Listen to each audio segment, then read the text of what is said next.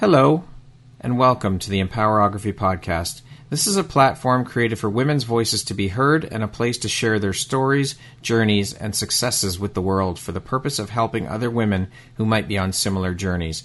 We are empowering women one episode at a time. I'm your host, Brad Walsh, so kick back, grab one of your favorite beverages, and enjoy the stories.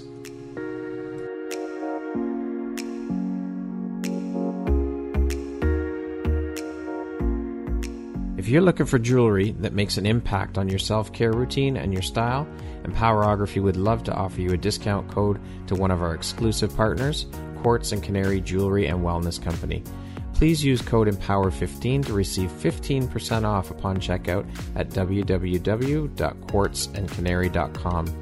Quartz and Canary is truly the place where spirituality meets style. Hello there, Brad Walsh here, your host of the Empowerography podcast. Today, my guest is Deanna Rose. She is the owner and founder of Wellth by Deanna Rose Incorporated. How are you doing today, Deanna? I'm doing great. Thank you so much for having me, Brad. It's such an honor to to be here and have this conversation with you. Actually, the pleasure and the honor is all mine, Deanna. I know you and I have been trying to connect to get this done. This is the third time, and as they mm-hmm. say, third time is a charm. So here we are getting this done finally. I'm so honored and happy to have you here today. And I appreciate you and I appreciate you taking the time to be here and share a bit about your story and your journey with us today. So let's jump right in. So, Deanna, you are a naturopathic doctor. You have your BA in psychology. You have worked as a counselor who worked with adolescents who were dealing with addiction, people who were HIV positive, mental health issues. And as mentioned, you're also the founder of Wellth by Deanna Rose.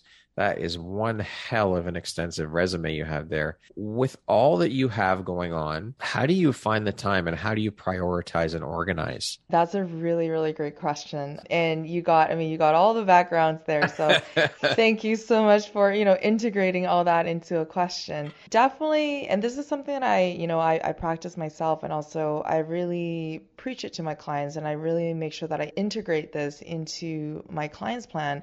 You know, it's, and I, I think everyone everyone should really do this is to prioritize themselves. And what I say is be selfish to be selfless because so many people and especially as you know high achievers as entrepreneurs as people who really want to make an impact in this world they are very selfless people but we can't be selfless if we don't be selfish. We have to be able to fill our own cups. We have to be able to give. You know, we can't really give if we don't receive, if we're not willing to receive. And I think that's what a lot of people haven't really, you know, been able to fully embrace. And also, you know, really have some sort of anchoring point on a daily basis. And that's what I try to do is morning rituals, evening rituals, really having those anchoring points during the day to to fill your own cup, be able to refill so you can give and then refill again on a daily basis, on an hourly basis if that's something that you need. So uh, most definitely, you know, to to make sure that I'm selfish with myself so I can be selfless with other people. And one more thing in terms of organization uh, of time is I don't know if people have heard of this. I personally think this is something that's very common, but when I speak to people, they're not so aware of it as the big rock, small rock, and the sand is in terms of organization on a daily basis. You can do this weekly, monthly, annually as well is make sure that you put in the big rocks first. So your big rocks are your projects, your really important projects that you want to complete and then mm-hmm. your smaller rocks so you know less task projects that take less priority but you still want to complete them with a certain right. period of time and then your sand of course is the last thing that you fill in so imagine a jar you're not going to fill in the sand because your big rocks are not going to be able to fit right. so you want to put in the big things the small things and lastly the sand which are the more of the the minor things that you you fill at the end Mm-hmm. I love that way of looking at things. That's great. That's a great way to look at things and, and prioritize for sure. Mm-hmm. So let's talk a bit about your work as a counselor. Was this your first passion or love seeing as when you got to like to school and got a psych degree? Was this was that what you really had your heart set on and your mind set on doing as a career? Yeah, totally. I'll tell you a really quick and funny story actually. I love the mind. I've always loved the brain. And I also, and this sounds a little bit morbid, but I love cutting things open, especially flesh. Yeah. I don't know where I got this from. So I remember when I was a child, I one day I told my mom and I was like, you know, I really want to be a neurosurgeon. Wow. Because it, you know, there's the brain and there's a cutting Yeah. things open component. It's a perfect career. and you'd think she'd be very proud, right? You think Yeah. that she'd be very supportive. And she goes, Why don't you just be a butcher? So much easier.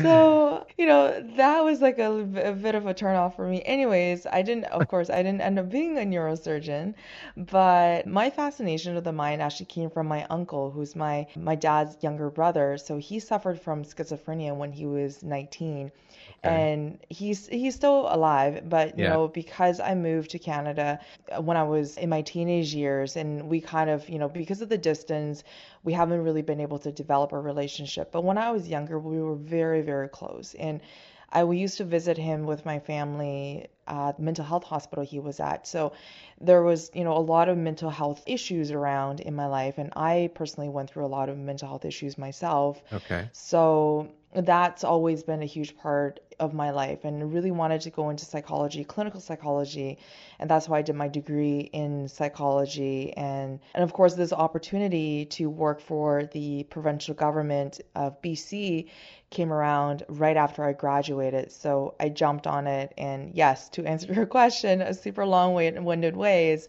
it was most definitely my first passion and still still my passion till this day. Mhm. So, did you find it hard to not bring your work home with you, and how did you deal with that so that you you do your best to not do that? It was really hard in the beginning, to be honest, and because when I first entered my line of work, I was very young. I think I was the youngest person at my full time job when I started working with mental health issues, with some murders as well, uh, Wow. addiction issues. So, uh, pretty hard, tough subjects. But because I think because of the experience I had when I was a child, some really rough patches when I was a child. So, I think that really toughened me up. And you know what they say, everything in life happens for a reason. Yeah. And and you know when i went into this line of work i was so passionate about it and none of it turned me off. I, I don't even think that's the right word to, to use but none of it i think scared me and it made me more passionate. It made me more compassionate towards the human experience. And I think what really shifted for me was when I started to do a lot more self reflection Yeah. a lot more work on myself. And that's when I started realizing, you know, everyone's messed up and I'm messed up too. You know, everyone's messed up We in all their are. ways. Exactly. And I think that was when I shifted from a sense of pity, you know, it went- looking at the people that I work with, you know, feeling a sense of pittiness towards them. And that then shifted over to compassion. That shifted over to empathy and and when that started turning around it's i start looking at things rather than saying oh i feel so bad for this person. I start looking at it as in why is this person in my life right now? Yeah. how is that experience benefiting me at this point? How is that person teaching me a lesson? And and why is this person in my life at this time in this setting? So a lot of that start you know turning into life lessons and start really teaching me you know my my life path almost i felt you know a little selfish just like oh i'm here and you're helping me out but i'm getting paid to help you out yeah and you know that really shifted for me and from there onwards i wasn't really bringing their so-called negative experience home it was more so of me benefiting from that experience and really growing from it if Right. if that makes sense Yeah, yeah, absolutely. So you are no longer counseling, I'm going to assume. You're not working in that in that field anymore, right? I wouldn't say that I I advertise it as that, but Okay. everything I do with my clients is very much mindset work Right. because I mean, as you know, is you know, it's everything starts from the mind. Even if you're changing your eating habits, it starts from the mind. So Yeah. all of that I I still integrate into my practices in my business. Even when I talk to you know friends, people come to me for advice, and all of that is is mindset. All of that is counseling, right? It's, Yeah. and and every single person does this on a daily basis, I'd say. Right. Mhm. So working in that world, you as mentioned previously, you are also you hold the title of naturopathic doctor. So did you transition kind of out of that specific area of work, counseling troubled youth and whatnot, into naturopathic medicine? Yeah, totally. So, and what inspired what, that? So, what really changed for me was I, I think, you know, I went through a very naive period. I mean, I, I, think I'm still naive in certain ways, but I went through a naive period where I, I figured, you know, if I just sit there and listen to people, everything's going to be okay. I can help this person, I can turn their life around, everything's great. And everyone approaches things from a very loving and kind place. And when I started on my job, I realized that there were certain people who really didn't care about the work they were doing. Right. They were there just to collect a paycheck and before I, I personally experienced that i just thought you know it's i didn't really think was a real thing and but when i personally experienced it i realized there are certain people who are just really there to drift through life rather than really trying to make an impact in the world. Yeah. And and there was a lot of, you know, different issues that was going on, but what really made me change my career was the type of or rather the quality of treatment the uh, patients were receiving or the clients were receiving at these facilities that I was working at. The food was really, really bad, no nutritious content and or you know it just it, it, was not helpful to the kind of treatment they were receiving. They were not receiving the, the right type of attention. So there's a lot of different things going on. They were not exercising properly.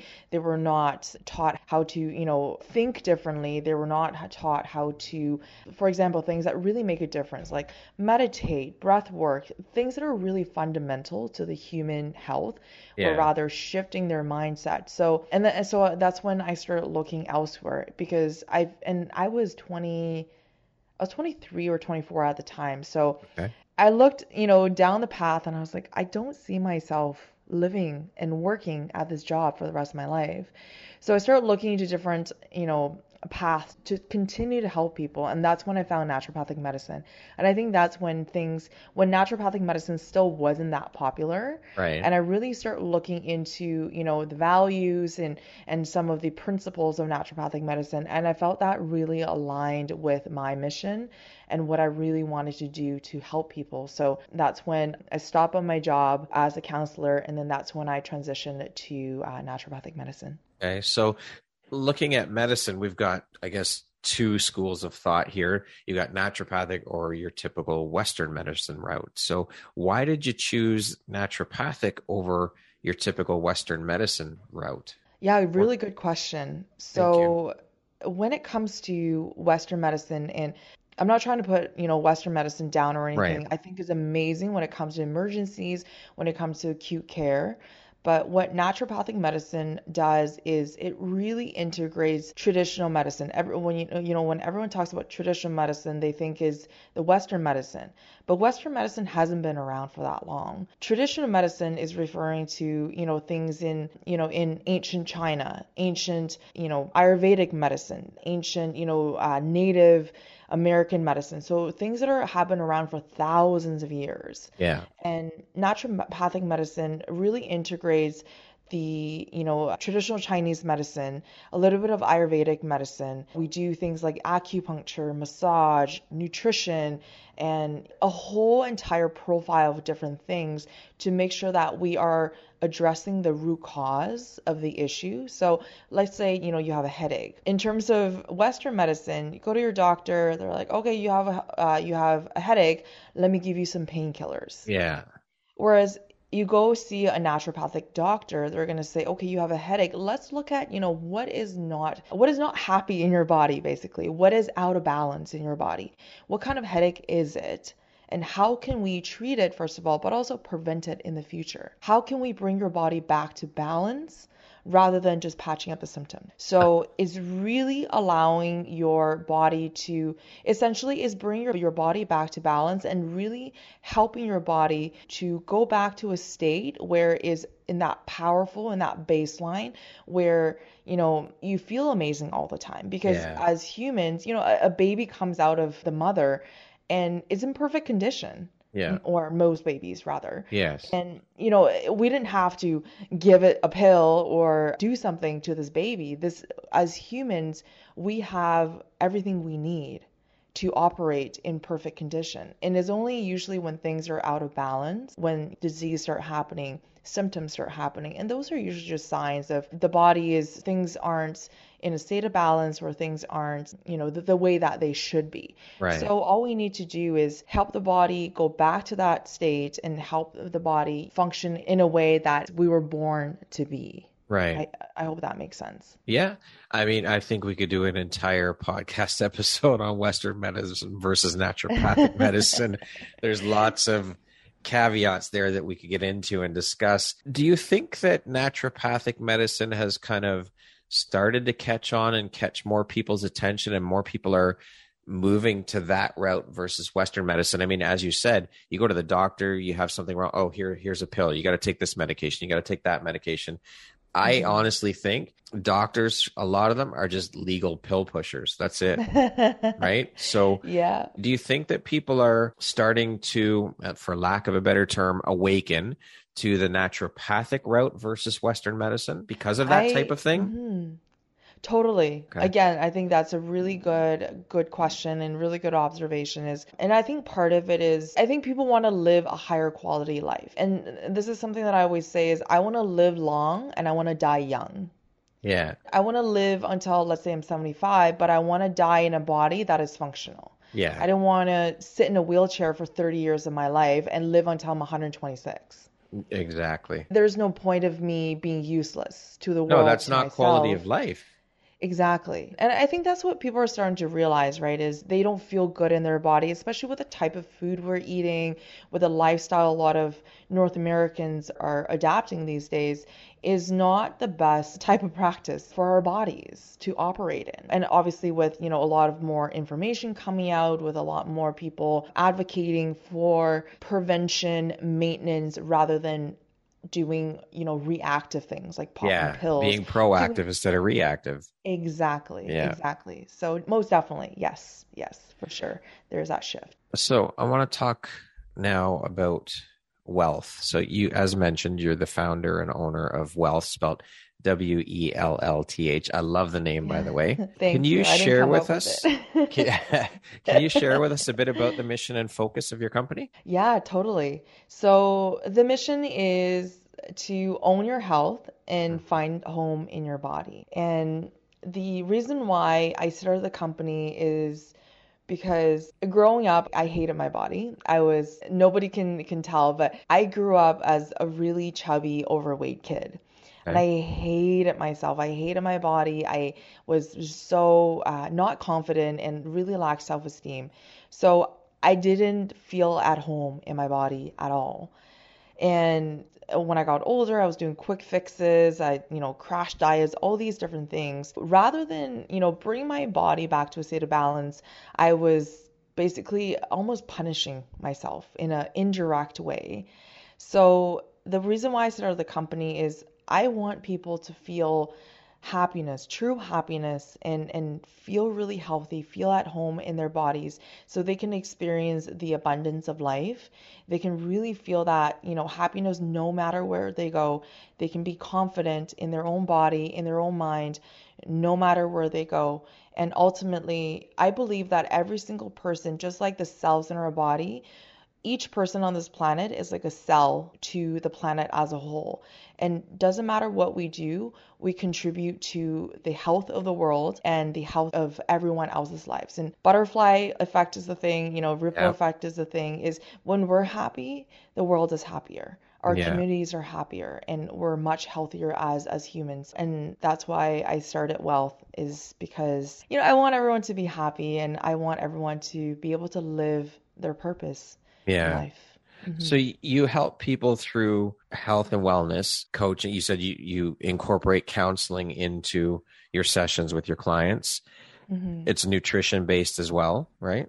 You help them with totally. nutrition and whatnot as well. So it's a very well rounded coaching business. I mean, I, again, I love the name Wellth. It's and your health is your wealth. Exactly. I love it. Most the work definitely. you're doing is so important. I love it. I appreciate that. Thank you. The person who started Mind Body Green actually coined the term Wellth. I can't take any credit for it. And that's why I could not register my company just under Wellth. I had to say Wellth by Deanna Rose. And Okay. so he is a genius who came up with it. And I absolutely fell in love with the term. And I completely agree. Your health is your wealth. Without our health, you know, what is money for? Money Yeah, can't exactly. Buy, can't buy your health. That's right. How long ago did you start Wellth, Deanna? About two years ago now. Two years ago. Okay. It's- yeah, it's been two years. Yeah, it's been a while. Can you Yeah. share a bit about the process of onboarding your client? Like, what is a typical onboarding of a client process for you? How does that work? Yeah, for sure. So I always screen my clients because I want to make sure that I'm the right person for them in terms of what I do, what their needs are, and what their goals are. But also, another thing is, you know, I think energetically, everyone has energetic matches. And if we don't really match energetically, I don't think, you know, the person's receptive to my help, then, you know, there's really no point of them wasting their money and us wasting our times. So there's always that interview process where I look at what their needs are, their goals, and, and such. And after that, we have a very well rounded consultation session essentially, is when I go over their organ systems, looking at what is working, what is not working. Especially when it comes to gut health, a lot of things that I focus on is around the gut. And I'm sure, Brad, that you're so, you know, so knowledgeable in the health world is your gut is your second brain. Yeah. And your gut is so intelligent and everything we eat goes through this this poor thing that you know has to process everything. So gut health is a, a huge component of what I do. Nutrition, of course, supplements if they need it, and we also look at people's habits. So their lifestyle habits plays a huge role in you know how people live their life and the quality of life they live. And so what I focus on is burnout, stress, people's mental clarity and energy. So habits plays a huge role in, you know, those areas as well. And exercise, of course, I used to be a swimmer and then transitioned over to strength and conditioning coaching. So fitness is a huge component. So we also go over their fitness routines Okay. and we also look at their detoxification system, look at the overall inflammation in the body, and then we of course look at their mindset as well. So that's a huge component is because we all have had trauma. Whether that's a little T trauma, big T trauma, we all have had trauma. Yeah. And, you know, a lot of people are like, no, I had a really great childhood. But the thing is, you know, it's really interesting how people really perceive trauma, even at a very young age. And I've actually had a client who told me, you know, I was so traumatized when I was in kindergarten. This kid pushed me and he took my toy. And Yeah. that has been ingrained in, in this person's mind for, you know, the rest of their life. Yeah. So whether or not is you know you know it's it's something that everyone recognizes as oh my gosh I am so sorry that's so traumatic or something so minor as you know a kid took your toy right it really makes an impact on how people continue to live their life and the choices we make for however many years to come For so sure. we really look at definitely their their you know their their trauma and and from there onwards we do weekly sessions so that's Okay. usually how things go Mhm. Okay. So, Deanna, of all the hats you wear, do you have a favorite one? One that you enjoy doing more than the others? Like, what lights you up? I think there's an underlying theme in everything is connecting with people. Like when we connected, when you and I connected, you know, it's amazing because what you do is absolutely phenomenal and is life changing for a lot of people. And it is meeting people like you, meeting people who really, you know, live their purpose, live their life mission. That's what lights me up and and be able to be part of that and really, you know, help people continue to live their mission but also help them see themselves differently and really see the world differently after our interaction, after our connection and and then, you know, help them feel more inspired and for them to obviously inspire me as well and and be able to continue to impact the people around them. I think that really lights me up and, and really it's something that yeah it makes me wake up every day and, and smile and be so grateful. There, yeah, there's there's no feeling like having living your purpose and living your mission having found that because you think about the millions upon millions of people who never do find their purpose or their mission mm-hmm. in life mm-hmm. and to be able to have found that for me anyways it, yeah. it has just been incredible and i didn't find my purpose in my mission until the last year and a half but it is just the most incredible feeling in the world and to also have what your mission and what your purpose is in life give back and help mm-hmm. others impact others, there is no feeling like it. Honestly, I think it's like winning the lottery twice. Yeah, totally. Totally. It, yeah. It's so incredible. Yeah, that's a really great way to put it. Most definitely. So, I want to talk a little bit about the landscape of women run businesses and women in entrepreneurship. I mean, I come from a corporate background. So mm-hmm. For me, coming from that background, I saw a lot of women competing against one another and clawing at each other and the constant competition among women because mm-hmm. of what men have created in the corporate world in terms of not having enough seats for women at the table in these corporations and this whole 1940s old boys club mentality that's been yeah. created. And the fact that that still exists in 2021 fucking boggles my mind that it's still there. But i think that we are starting to see a bit of a shift in mindset with a lot more women. What are your thoughts on the landscape of entrepreneurship and women run businesses? I think women i mean you know this already because you have this podcast but um i think women are freaking powerful yeah. But when I say that, I don't mean women are better than men. I think, you know, with like you what you mentioned is the old school, you know, the boys club mentality. It really made women, I think, really suppressed for so long. And the gender role has been ingrained in people for so long. And I call myself, I mean, I don't really openly call myself a feminist because I think there's so much negative connotation to it right. in terms of how people choose to interpret that word. But when I say, you know, feminism, I mean men and women are equals. Yeah. I think, you know, we're all human. Men and women are equally powerful, but we have very different strengths and weaknesses. For sure. And I think men, because they've dominated, you know, the working market professions for so long, that finally women are getting a voice these days. And now some women have that newfound. It's almost like you know when it's like the what is what are they called the newfound rich or something, and they don't know what to do with their money. Yeah, they just flaunt it and and you know they spend it on stupid stuff. Yeah, I think some women are finding that power and they really don't know what to do with it. Yeah. And that comes from, I think, almost a scarcity mindset is when women are putting other women down or they feel that sense of competitiveness towards other women because they're feeling that power, but they don't really know what to do about it. Yeah. And they feel like, you know, if I don't put other people down, then I might lose my position. I might right. lose my power. But if there is that abundance mindset where we want to lift each other up and the, you're better, then I'm better. So why don't we we help each other out? Yeah. And and I think that's when, you know, when the world gets better and of course when men lift women up like exactly what you're doing, which thank you so much for doing everything you do for women. My pleasure, and my honor yeah and it's and you know it's i hope it's catching on i hope more men do you know what you do you know it's essentially is you feel that sense of empowerment, you feel that sense of abundance in your life, and therefore you're able to go out and lift other people up, lift more people up, and feel the happiness, the abundance that you feel in your life. And I find, you know, when people try to, and I used to do this as as a woman, oh, as a woman, is you know, I I felt that sense of scarcity, I yeah. felt that sense of competitiveness, so I was I mean, I would say, you know, I, I was talking bad stuff about other women because I felt a sense of threat. I felt jealousy. But now, you know, I'm a different position in life and I feel that was because that I felt so insecure about my position yeah. in society and the professions that I worked in.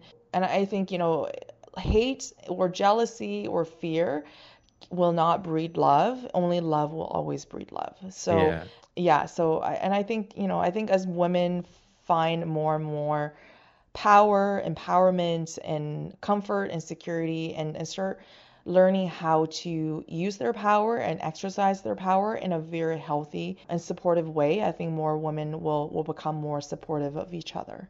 For sure. Community over competition. I love that you've exactly. mentioned mindset so much because that is truly a huge, huge piece of this puzzle. That's that's one of the biggest parts, if not the biggest part of it. Being able to shift your mindset around that competition mindset and getting rid of those old belief systems and all of that stuff. I, I think it's incredible. I think that we as men too need to show women that we are allies and we support mm-hmm. and stand beside them in what they're doing because men have kept women down for so long. Totally. It's time that we start standing up and showing women that, you know what, we support you, we stand behind you, we are your allies, we're not enemies.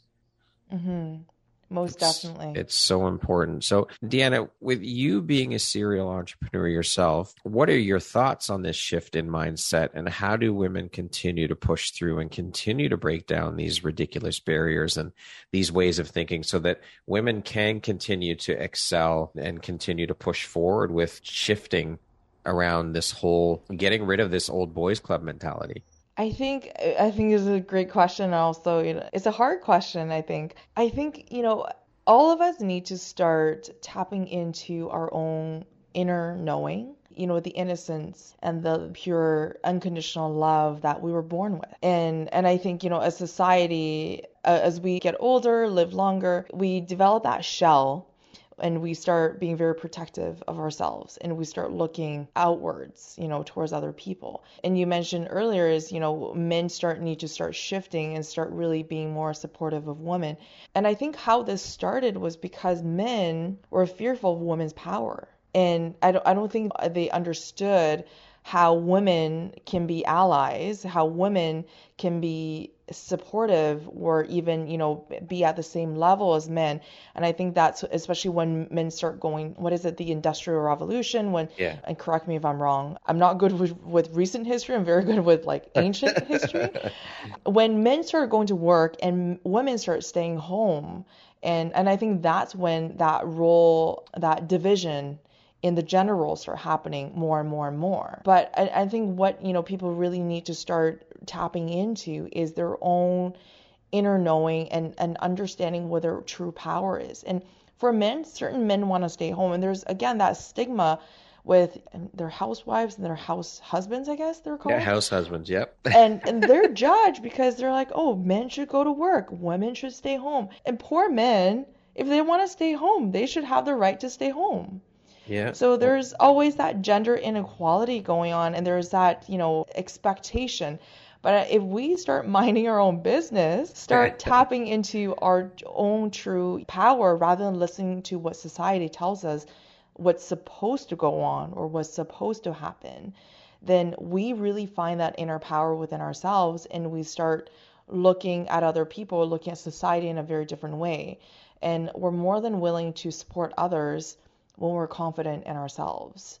Absolutely. And if we're, yeah, totally. And if we're, you know, willing to look into our intergenerational trauma, into our own personal trauma, and reprogram those false thought processes and false programming, then we're more than likely to start, you know, owning our own power, being a lot more authentic. And, you know, we would never be jealous of someone who's we perceive as not as as good as us. We're only yeah. jealous of people who are better than us. Yeah. I like that you mentioned the conditioning though when men feeling that they can't stay at home and I think that that is a huge part of our conditioning as when we're brought up as boys that mm-hmm. you know mm-hmm. men are are strong and men are stronger than women and men are the ones who need to support the family protect the women and all of this shit things have totally. changed so dry. I mean, we got to get with the times here. This, this is, it totally. just boggles my mind that this caveman mentality is still around. Like, come on, wake up, people. Yeah, totally. Most definitely. You're absolutely right. Now, you had mentioned that you grew up taking part in competitive swimming. You were very involved in sports.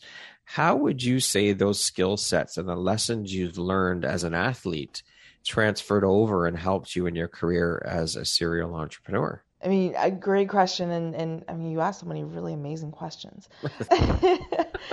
I think part of it is my upbringing and also, you know, just as a swimmer, you had, I mean, as any sort, any athlete, right? It's, you had to do the same thing over and over again. So you had to just put your head down and work and you had to just do it over and over again. So that repetition and the willingness to just keep going, the tenacity, I think is one thing that was really important in terms of transferring that skill over to what I currently do. But also reflect. So, you know, in swimming in any sport is not that you do the same thing over and over again. You have to reflect on what you did. You look at videos of your your strokes and what worked, what didn't. If it didn't work, how can we change it? So that reflection piece.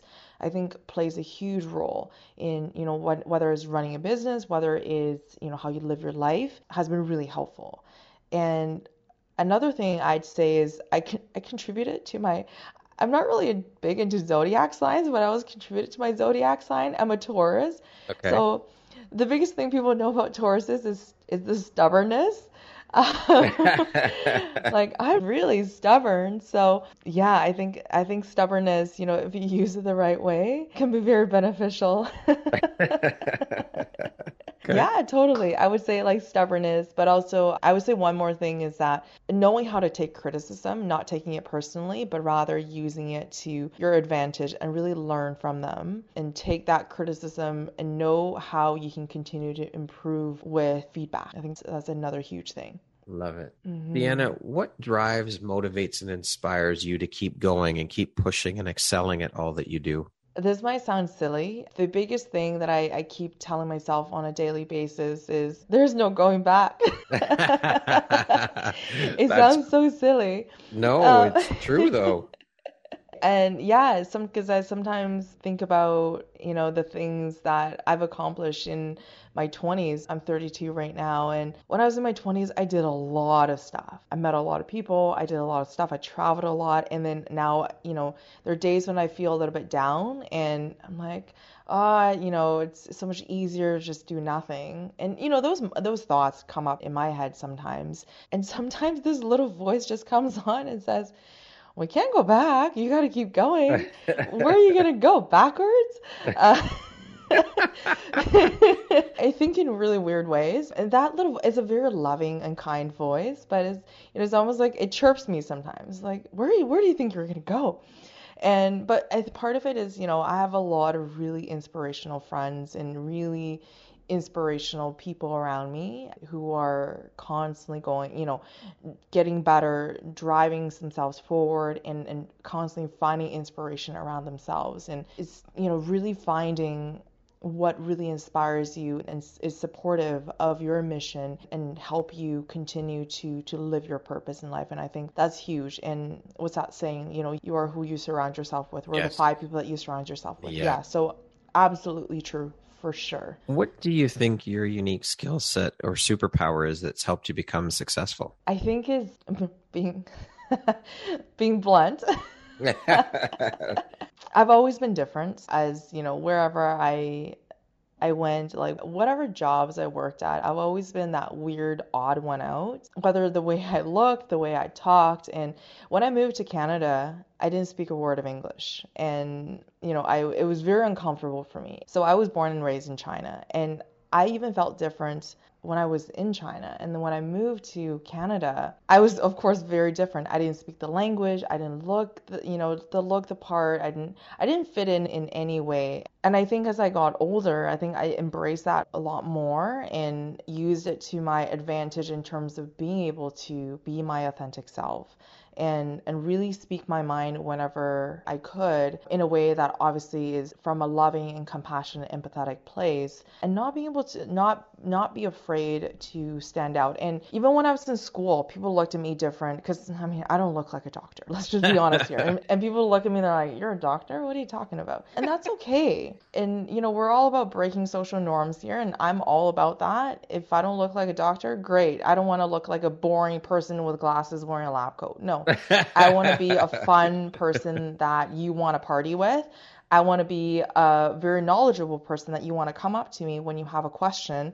I want to be the best friend that you've ever had. I want to be that person that you know you, you want to cry to when you Yeah. have a, a problem. I want to be that person next door that you can just be like, hey, do you want to go grab dinner? You know, Yeah. I, I don't want to be someone who I'm not. So, and I think that's something that society is really lacking is, oh, you look like an accountant.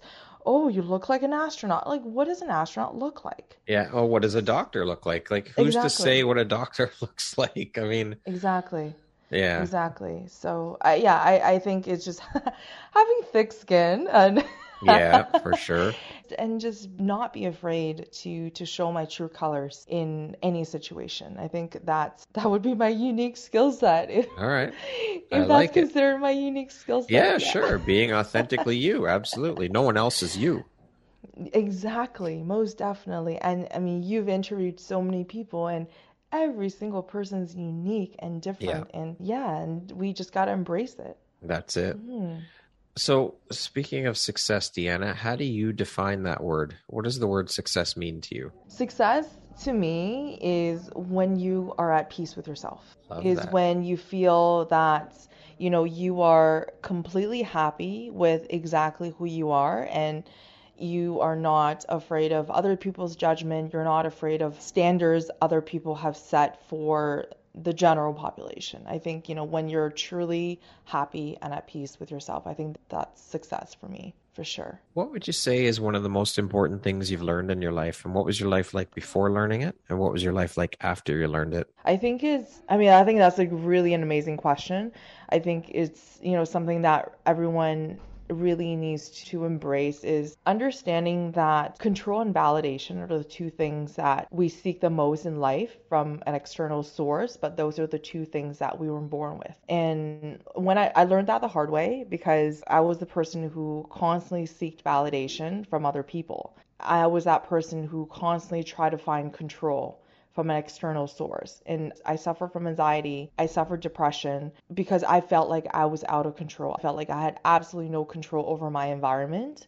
And because I was looking in all the wrong places. And we were born with control. We were born with, with validation. You know, if we give ourselves unconditional love, we can find control within ourselves. We can find validation within ourselves. And that will give us a lot more peace, give us a lot more clarity, and really help us filter through the noise and really be able to find that intuition that we were born with. So, to answer the second part of your question is, you know, after I learned it, you know, in life, which is actually fairly recently, there's a lot less emotional ups and downs, less mood swings, less sad periods, and my external environment no longer determined how my day was going to go and how I see myself as a human.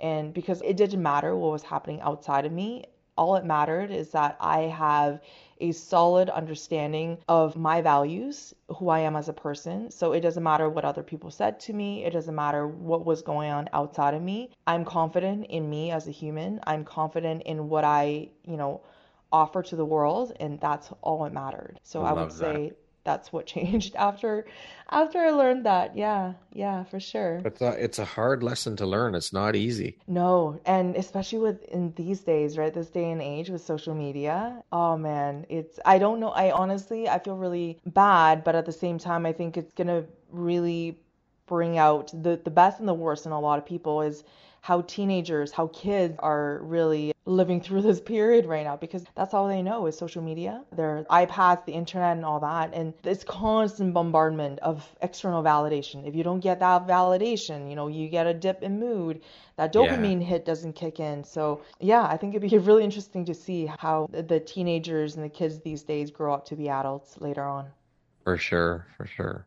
Hmm Who in your life, Deanna, has had the biggest impact on you and why? Can I say more than one person? Sure. I think both my parents and my boyfriend. My parents, because my mom taught me, you know, unconditional love and what unconditional kindness and, and love and care can do for other people. My mom honestly is one of the most caring, loving person that I've ever met in my life and she's just so unconditional with her love and she never expects it expects anything back. Yeah. And you know, so she's just so kind and loving and but to the point where she put her own happiness at stake. So that's when I learned to be harder and to set boundaries, you know, personal boundaries at the amount of energy I give people. So be very selective of people. So she taught me unconditional love, but also she taught me boundary setting. And whereas my dad is, you know, he taught me how to be rational with things. He taught me to be calm and not let emotions drive my behavior. So, you know, something hard is happening, take a break, pause, and then go forward rather than letting my emotions drive me. You know, thinking about the bigger picture rather than being so narrow sighted or short sighted and allow my emotions to drive me in that moment. And whereas my boyfriend, again, one of the most, and I'm so honestly so blessed to have so many amazing people in my life my boyfriend is one of the most compassionate, loving, understanding people in my life. And he's just so unconditional with his love. And before I met him, I was like, I didn't think people like this exist. And I keep telling him, like, I didn't think people like you exist. You know, he has the best parents and mm-hmm. they're so loving, so kind. And my boyfriend's really taught me another thing that's really important for, you know, entrepreneurs, for everybody in this world is the importance of building relationships it's so important for us to build relationships and not burn bridges and not be so i'm i'm so quick tempered as as a person. And i i used to be much much worse. And you know on top of that with my bluntness you can like a firecracker in the worst way. So he's really calmed me down. You know he's really really taught me how to really take my time and build relationships, high quality relationships, never burn bridges, and really approach every single situation with love, with kindness, and really still be really kind with shitty people. But Kill still protect kindness. my own energy. Exactly. But still protect my own, own energy, course, which I didn't know how to do before. Yeah. He didn't teach me. He showed me without even trying. So yeah, he's just honestly godson. Godson. Beautiful. For, for That's sure. beautiful. Yeah. I love it. I love it. It's so beautiful. Yeah. Mm-hmm. Deanna, yeah. what does the word empowerment mean to you? I think empowerment is know your power mm-hmm. and not be afraid to use it. And we've talked about this, you know, a few times before is how society expects different have ex- different expectations yeah. about different genders, professions, ages, even. So, and I think, you know, empowerment is knowing your true power and not be afraid to use it to your own benefit and also to the benefit of humanity. Yeah. And when you live that empowerment, when you live your own power and be able to show your true authentic self, you inspire other people to live that. And you start treading into uncomfortable situations, treading into the unknown so you can fail and grow from there and then you know really inspire others to do the same i that think ripple that's effect. what exactly and you know you can fail so other people don't make the same mistakes yeah, as you that's right that's and right. then other people make their mistakes. You look at their mistakes and learn from that. Yeah. So I think empowerment is that interaction, that connection that we have with each other, whether that's energetically, experience wise, or that physical connection we, we have with other people. Yeah, for sure. Mm-hmm. So we're going to jump into a little rapid fire section here. So the next grouping of questions just be two, three, four word answer type thing. Okay. Okay, I'll be quick and I'll be less words. what is the first thing you think of when I say the word future? Connection. How would you describe yourself in one word? Odd. in a good way. I hope so, yeah. What's the first thing you notice about a person? Their eyes. If you could teach the world one thing, what would it be? Be kind to another, but be selective with who you share your energy with. What's one thing you want but cannot buy with money? I think empathy, as much empathy as, as I can get. Yeah. yeah. If you could change one thing about the world, what would you change? This is going to sound really weird. I hope that I love animals. So I really hope humans and animals can reverse roles so humans can experience the suffering that humans have put on animals. It really is sad what the human race has done to mm-hmm. animals, domestic and animals in the wild, both. Most definitely. I think it sounds a little odd and, and cruel, but no, yes, I, think I really great. wish so. I think yeah, I really great. wish that. Mm-hmm. What is Yeah. one of your favorite entrepreneurial books? Especially for women. So there's this book called Women Who Run with the Wolves. Okay. I don't know if you've heard of it. It No. basically tells, you know, different tales, different stories on women's true power, the wild side in women. Highly, highly recommended. entrepreneur life is? A reflection of life. I love that. I have never heard anyone give that answer. I love that answer. That is one of the best answers I've ever heard. Great. I'm I'm honored because you, you've interviewed a lot of people, so I'm honored. Thank I love you. that answer. Deanna, if you're writing your autobiography, what would the title be? Non-permanence. Hmm, I like it. That concludes our rapid fire section. Now back to our regularly scheduled program. Beautiful. I love it. Deanna, what's your personal motto? Everything's figure outable. Ah, Marie Forleo. oh, is that hers? Yeah, yeah, I love it. Oh, I yeah, she wrote a book. That's the title of one of her books. Okay, I probably should start following her. I actually don't really follow her. I know I know of her. I, yeah, um... that that's one of her books. Oh damn. Okay. Well then. I love it though. I uh, think it's great. You're right though. It is. Everything is figure outable. I was gonna say I need to change my personal motto to something unique like me, but That's a good kidding. personal motto. I like it. That works. Yeah, I, I love it. I it's it's so true, right? It's so yep, true. for sure. Mm-hmm. Yeah. If you if you could set up a billboard anywhere, where would you put it and what would it say? I would say we're all the same, and what you project out, you'll eventually receive back. Beautiful. Yeah. And where would you put that, though? Where would you put the billboard? Everywhere. Everywhere?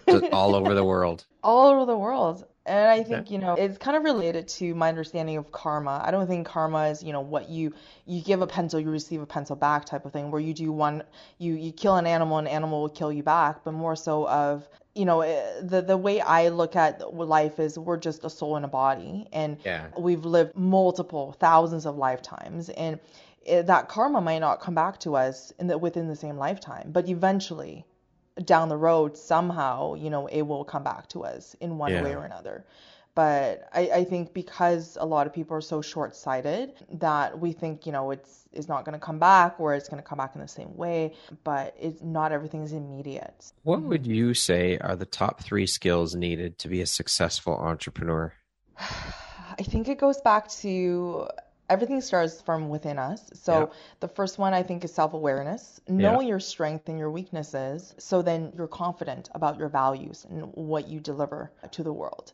And the the second one would be, you know, not be afraid to use your strengths and really be proud of them, flaunt yeah. them, be confident about it because and I think our strengths and our weaknesses are gifts that were given to us by the universe, by the gods, you know, whoever, whatever you believe in, mm-hmm. were given to us. And we need to deliver it to the world and make the world a better place. And the last one would be, you know, believe in yourself because no one else will love you and believe you more than you believe and love yourself. And believe your strength, be confident with your strength and your mission and that's going to give you the drive you need, the confidence you need, the motivation and the perseverance you need when times get hard. Beautiful. What would you say is the most entrepreneurial thing about you? Man, I think my stubbornness.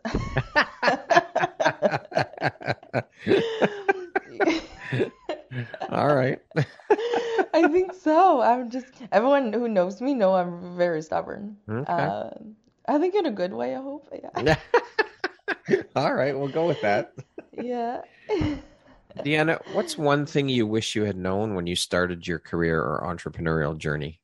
Things don't happen overnight. As I mentioned, I'm very quick tempered and I do something, I give my 100% and I expect 100% back. Um, I don't think that's asking too much though. Yeah, but you know, like with starting a business, with anything, right? With health and wellness, mm-hmm. with business, with, you know, working out, anything, it's a very slow process. You have to be consistent. You have to be, you have to be in the mindset to know that you have to be consistent for the long run. So when I first started, because of course, I have a psychology background, I have a medical background, I don't have a business background. When I started right. my business, I didn't know anything, like zero about yeah. business. So for me is, you know, when I was in school, I gave it my all. When I was with patients, I gave it my all. When I was with clients, I gave it my all. And I've always received very good results back, whether that's, you know, good results from clients, whether that's good results from patients. So it was very much immediate gratification. Whereas, you know, when I started my business, I was figuring everything out on my own. I hired business coaches, but they kept saying you have to be consistent, you have to be consistent. But I was like, I'm consistent. I'm very consistent. I give my 100% consistently. Why am I not getting results back consistently? Yeah. So yeah, definitely. I think one thing is to understand that you know you have to set up solid foundations, and it's a long game. It's not. It, it, it will not happen. Uh, patience, overnight. patience, patience. That is key. That that is definitely, in my opinion, one of the top three skills needed because we are as human beings. I mean, when I first started my business, a year a year or so in, I was like, what the fuck? I'm nowhere near where I thought I'd be. And it was a scarcity mindset. I was, or a competition mindset. And I was always worried about what everyone else was doing and not happy with where I was in my journey. And you have to be patient with yourself. You have to learn patience. That is such an integral piece of the entrepreneurial puzzle for sure. Totally. Yeah. Thank you for adding that. Most definitely. And I can completely relate. And, and like you said, you know, within the first year, you're like, I'm not where I want to be, yeah. where I sh- where I think I should be. Yeah. And I was comparing myself with other people. Yeah. It's like, well, why are they doing so amazing within yeah. the first year? And they're not even in the same industry. yeah. Someone told yeah. me today, actually, I, I, was interviewing a woman just before our interview, and she said, mm-hmm. we were mm-hmm. talking about mindset and competition mindset. She said, don't compare someone else's 10th season to your second season. Exactly. Right? Exactly. So, yeah. For sure. Deanna, what do you do to keep yourself inspired every day and to inspire others? Gratitude. mm-hmm. That's an important lesson for sure. Very much so. I grew up as a person who is very bitter. and you're being um, very honest. This is great. I love it. I'm very very vulnerable. I used to think that I needed to, to portray, you know, have this, you know, image, I guess, of uh, having a perfect life, being a perfect person, but that was like tiring. It's so much easier to be honest. Yeah, I I was this bitter person. I hated people mm-hmm. because I only saw the worst in people. You know, and people didn't really want to be close to me and I burned so many bridges. But what really turned around for me was, you know, really starting to find the goodness in everything and everyone. And that was life changing for me. You know, the simple act of waking up every single morning and just be grateful for waking up in the morning and having, you know, a very functional body, a body that allows me to do whatever I want to do and be grateful for all the amazing people that I've attracted into my life. I think is so important and and that inspires me. And of course, you know, with more gratitude, you attract more things that you want to be grateful for. And all the amazing people again who are in my life and inspire me. So definitely is, you know, gratitude and and all the amazing humans and souls that have come into my life for sure. Gratitude is something we should all practice daily. Absolutely 100% agree with that. Totally. And even let me just add really quickly sure. is in you know this is something that I think is going to be helpful for people as well as and this is something that I found recently that I start doing myself and start you know telling other people to do is when you're grateful for something don't just say you know I'm grateful for my body. Tell yourself why you're grateful for it because yeah. when we start saying why we're grateful it not only allows you to think of the gratitude you know more times once or twice more but you also intensify that feeling because when we start saying you know i'm so grateful for this body i'm so grateful for this body because it allows me to work out it allows me to go for a run it allows mm-hmm. me to hug the people that i i love yeah. and then all of a sudden you have so many more things to be grateful for again absolutely you're right that's that's yeah. a great addition to that for sure something mm-hmm. to be mm-hmm. mindful of definitely yeah, totally. Deanna, what does the best version of you look like when you close your eyes and imagine it? I say truly happy with myself in my body, in my life, the people that I surround myself with, no matter what the situation is, whether it's a good day, a bad day, you know, with good people or bad people, just truly be happy and be confident in my life and living in the present, but, you know, reflecting on the past, learning from the past, and not allowing the anxiety of the future or thinking about oh, what's going to happen in the future, but rather understanding that the present is all I have and understand that, you know, everything I do right now contributes to the, the future version of myself, or rather, you know, continue to be the best version of myself. I think that's something that I'm, I'm I continue to strive towards and and also give more continue yeah. to give more than I take and produce more than I consume. I think that would be the ideal version of my future. There you go. That's it. I love it. yeah. If you yeah. could go back and give your younger self one piece of advice, what would that piece of advice be? I think it's the common theme that, you know, we've been talking about is really focus on building relationships with people and always, always be authentic, but in a way that's loving towards others. And of course, you know, being a person I mentioned before is I was not the was not the the most understanding and the not the most patient person in the past. And so that building relationship piece really I learned it the hard way. And yeah, most definitely build relationships and always always be yourself because there's no point you know having a fake facade on and and attract a bunch of people that don't jive with your energy so authenticity goes a long way and it will it will attract the right people into your life yeah. Lastly mm-hmm. deanna if you were to deliver your last 30 second speech to the world what would that last 30 seconds sound like? What would you say to people? Are you gonna time me for this one? No no no. i know i'm just kidding. You're just kidding. I would say you know every single person has the power to change the trajectory of the world, and that starts within every single one of us. And everything we need, we have it within ourselves. So, whether that's love, validation, control, those are things that we already have, but we constantly sacrifice our own happiness to search for those things from the external world. And how we choose to live our lives, whether that's, you know, viewing ourselves and treating others, those have a direct impact on the direction of our lives, our personal lives, and also the people around us. So, as individuals, it's really important for us to take the time to learn about ourselves and our purpose, but in the absence of the ego. That's always, you know, clouding our vision and really connect and be friends with our true selves and not be afraid to connect with our true selves and be able to show our true selves to the world and continue to show up as our authentic selves so we can continue to live that you know the true happiness and fulfilled life that we deserve and also fulfill our purpose in this life so we can continue to make this world a better place. Beautifully said Awesome. Deanna, thank you so much for taking the time to be here today and share a bit about your story and your journey with us. You are truly an incredibly inspirational and beautiful soul. I so appreciate you taking the time and I'm so grateful for you and so happy to have had the honor to sit down and chat with you and learn more about who you are and what you do. It's been an absolute pleasure speaking with you today. Thank you so much, Brad. You're so so kind. Honestly, it's my my honor, and thank you so much for everything you do in life, and also you know for for women in general. So thank you, thank you so much. really, really it appreciate you. It is my honor and my pleasure. Once you. again, my name is Brad Walsh, host of your Empowerography podcast. Today, my guest has been Deanna Rose. She is the owner and founder of Wellth by Deanna Rose Incorporated. Thanks, Deanna. I hope you have an amazing rest of the day. Thank you. You as well, Brad.